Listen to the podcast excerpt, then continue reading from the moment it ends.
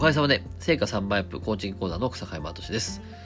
今日のお題は、真の課題の法則っていう話をしたいなと思います。でですね、えー、今ね、講師とかコンサルとか、えー、講師とか、えー、ね、こう人を教える、ね、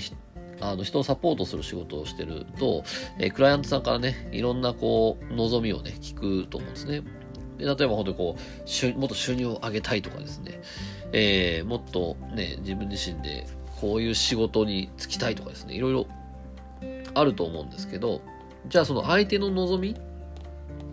相手は望みをはっきりしてるのに、まあ、それ以前のこともありますね。自分の望みがはっきりしないみたいな、そういった悩みもあるかもしれないんですけど、相手の望みがはっきりしてるのに、それは実現できない。えここは実は、えっと、コーチ側、えー、応援するコーチ側がですね、相手の真の課題、これに気づかせることをできてないからっていうところもあると思うんですね。例えば今日は、えー、先日ですね、えー、っと、ちょっと自分自身のクライアントさんだったんですけども、まあ、問い書っていうですね、えー、この書道、書道を使ったですね、アート思考を使ったコーチング、まあ、右脳系のコーチングっていうのを僕開発して、えー、やってるんですけども、えー、この右脳系のね、コーチングの人がですね、実はまあ今回、あのグループセッションでやってるんですけども、えー、体験セッションをちょっとやりまして、で、今回第1回目だったんですけど、そこの報告で、いや、実は体、あの、体験セッションを受けた後から、あの、すごい、今まで全然発信できてなかった自分が、なんか普通になんか発信できるようになって、最近人から、最近頑張ってるわねってすごく言われるようになって、なんかいい感じなんですってことをですね、えー、言ってくださったんですね。で、えー、じゃあ何かというと、えっと、実は、えっと、僕の場合体験セッションっていうのは、まあ、課題解決なんて一発でできるものではないので、まあ、課題解決一発ででき。例えばね、こうしたらいいですよ、ああしたらいいですよってノウハウや手法で、で、その人を一瞬解決したとしても、また違う課題や問題が出てきたらその人対応できないんで、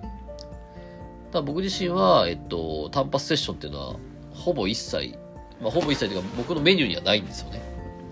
やっぱり本質的にその人が解決しないといつまでも単発でポンポン受けててもやっぱり真の解決にならないので僕自身はそういった商品はないんですけど、ま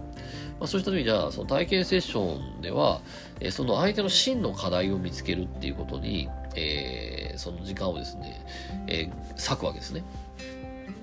そうした時に実はこの方と話した時に、まあ、えっ、と、こう、パート以外でですね、しっかりその、やってる今の活動の副、ね、副業でやってるこの活動の収入を上げていきたいんだっていうことをおっしゃってまして、じゃあそこでですね、えっ、ー、と、じゃあそれができてない真の課題は何かっていうことをですね、えー、こういろいろやっていったんですね。そしたら実は、えー、この発信ができてない、自分の言いたいことを、えー、ちゃんと外に出せてないからだっていうね、えー、そこがしっかり分かったわけです。あ、それだったかみたいな。で、そこで、えっと、発信の発っていうね、字があると思うんですけど、この発信の発っていう字を書いていただいたら、そしたら、えっと、そこにですね、えっと、じゃあ、発を書いてみてどうですかって言ったら、い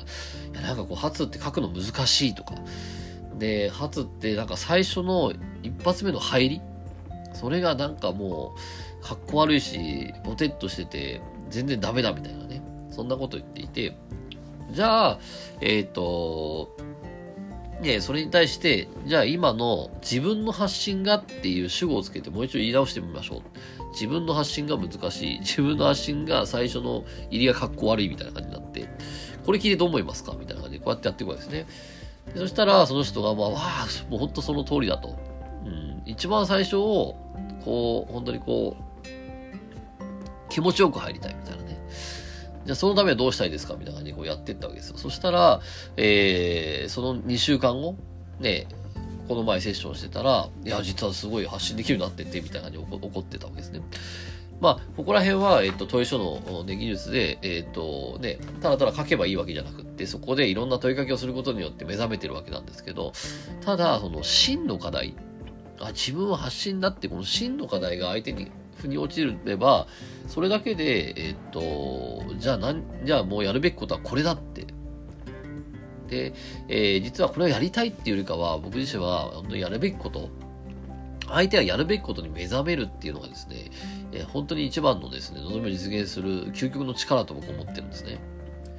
そうした時に、えっと、ね、クライアントとか自分自身のお客さんとかと関わっていて、その相手がやるべきことにちゃんと気づけてるのかっていうですね、ここをしっかり見ていくことっていうのはとっても大事で、で、えー、やっぱそこをですね、えー、いや、あなたの真の課題、つまりやるべきことっていうのはこれだ、これですよねっていう。で、それ、こっちから言ってもしょうがないんで、相手は気づくっていうですね。やっぱそこの、えー、アプローチをしていくと、えー、相手は勝手に目覚めて相手は勝手に動き出すんですよね。で、この方もね、体験セッションやっただけで、じゃあ実際に本番は、えー、ね、この2週間後からスタートしますよなんですけど、この2週間でも変わっちゃってるわけです。で、行動勝手にしちゃってるわけですよね。だからその、えっ、と、本当真の課題、つまり自分、相手やるべ、自分がやるべきことっていうのを自分で気づくっていうね、えー、ここをね、えー、しかやっていくと、えー、クライアントさんは、えー、勝手に自分で動き出すし、えー、またそれがね、成果につながってくると思うんで、えー、ぜひそこをね、意識して、えー、やっていかないといいんじゃないかなと思います。はい。ということで今日もありがとうございました。えー、ぜひこちらで気に入ったフォローお願いします。それではさようなら。